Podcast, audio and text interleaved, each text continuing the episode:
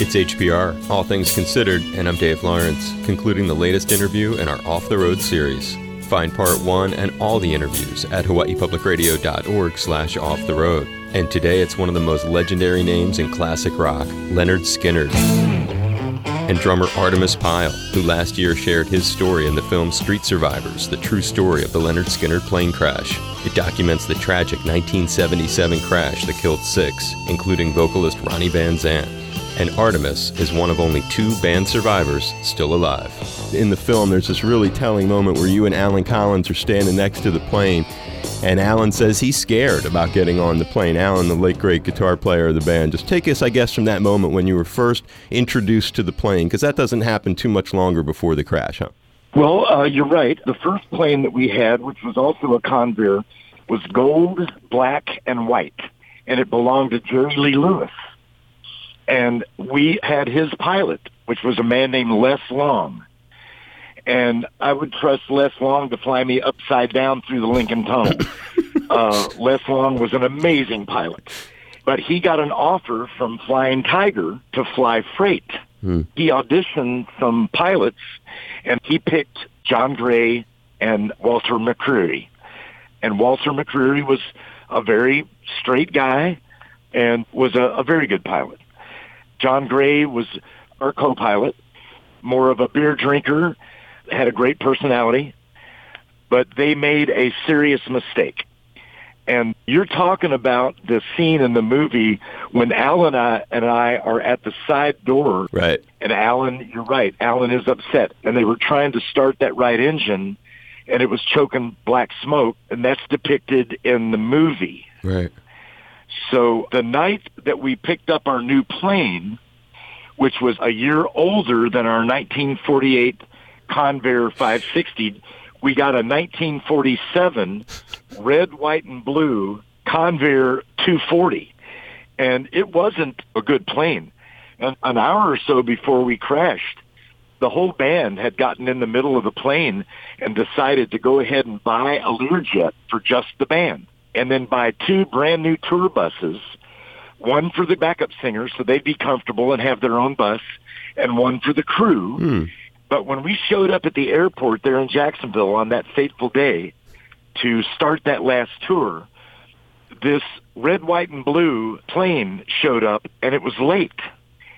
And Steve Gaines and I were sitting in his brand-new Volkswagen Rabbit, and all of a sudden we were sitting by the hangar, and the front of the plane came up, and the pilot jabbed the brakes really hard, and the plane did a real low bow with the front landing strut.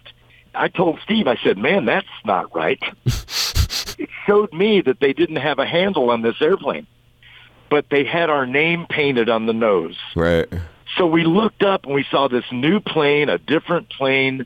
We kind of didn't like it, but they had our name painted on it, so we kind of thought, well, hell, it's an airplane, and it's got our name painted on it. let's let's give it a chance. You know? and, uh, and so we, we got on board, and we did the first four shows before we got to Greenville, mm. South Carolina, which was the last time the band performed, and just think about it, sold-out show, raising money for Toys for Tots. All my Marine Corps buddies were there, you know, in full dress blues. Wow. I was close to where I lived in Campobello, South Carolina. It was a homecoming. It was a family affair.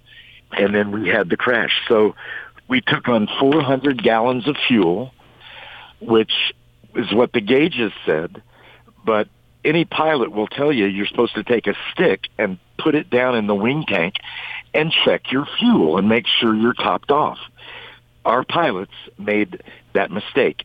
You know, I've never blamed them. They didn't want to die. Their families didn't want them to die. But they made some really bad mistakes. You don't trust the gauges on a nineteen forty-seven Convair. Mm. And so they did, and we were sixty miles short of Baton Rouge, Louisiana.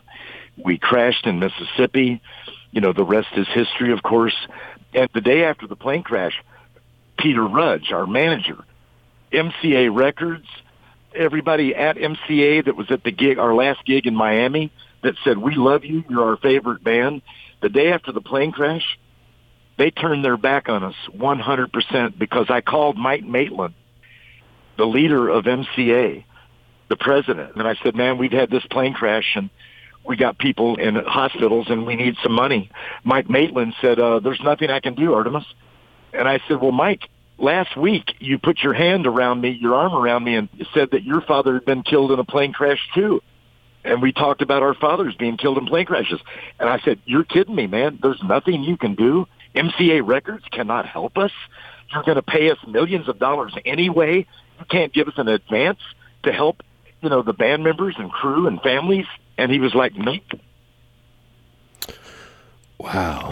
And then Peter Rudge turned his back, our manager.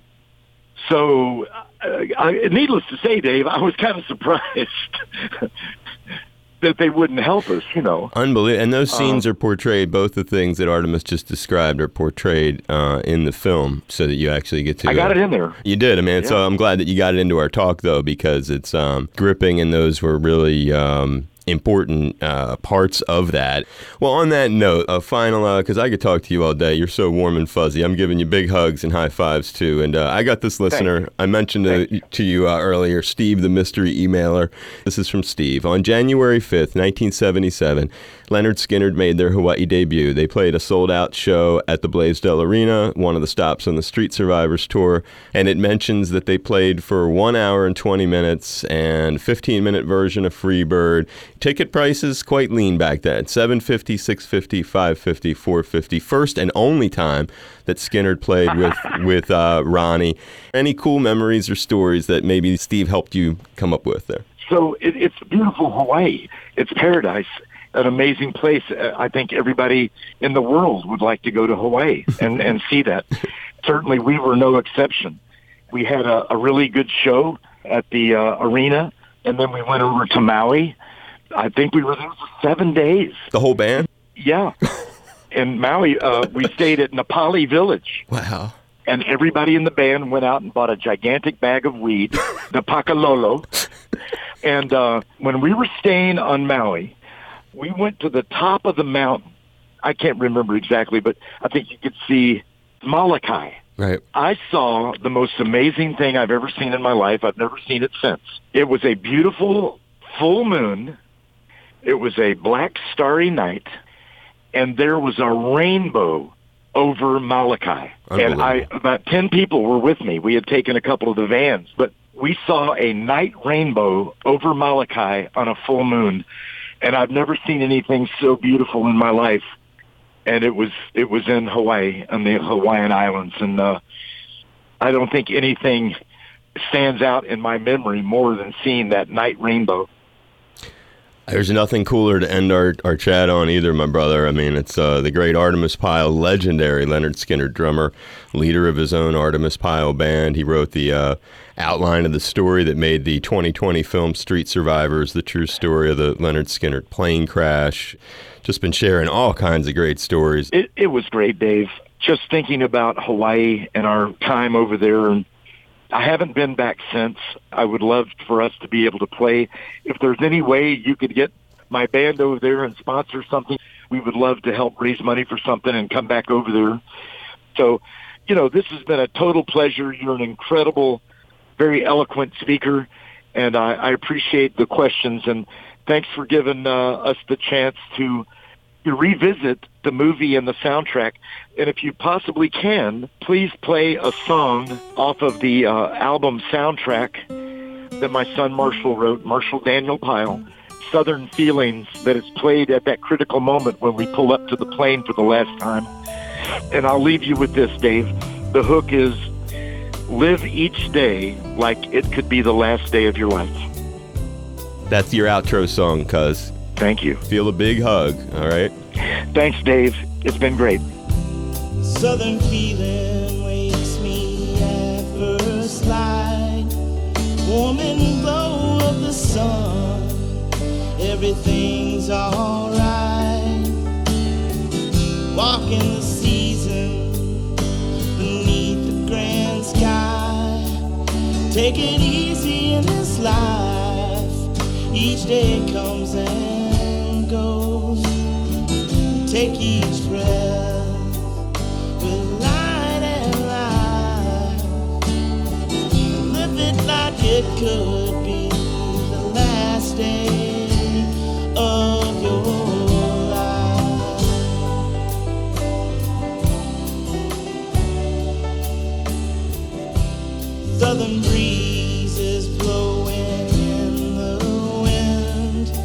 welcome me home again.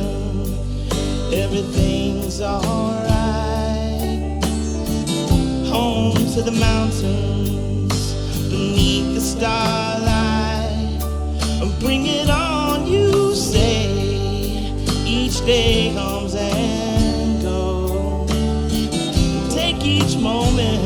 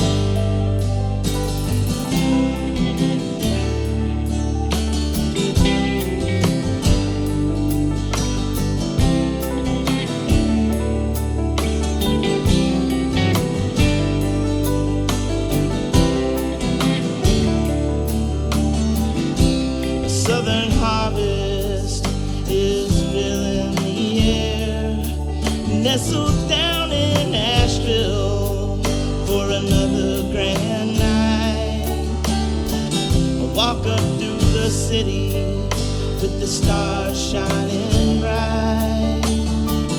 Keep these moments in your mind.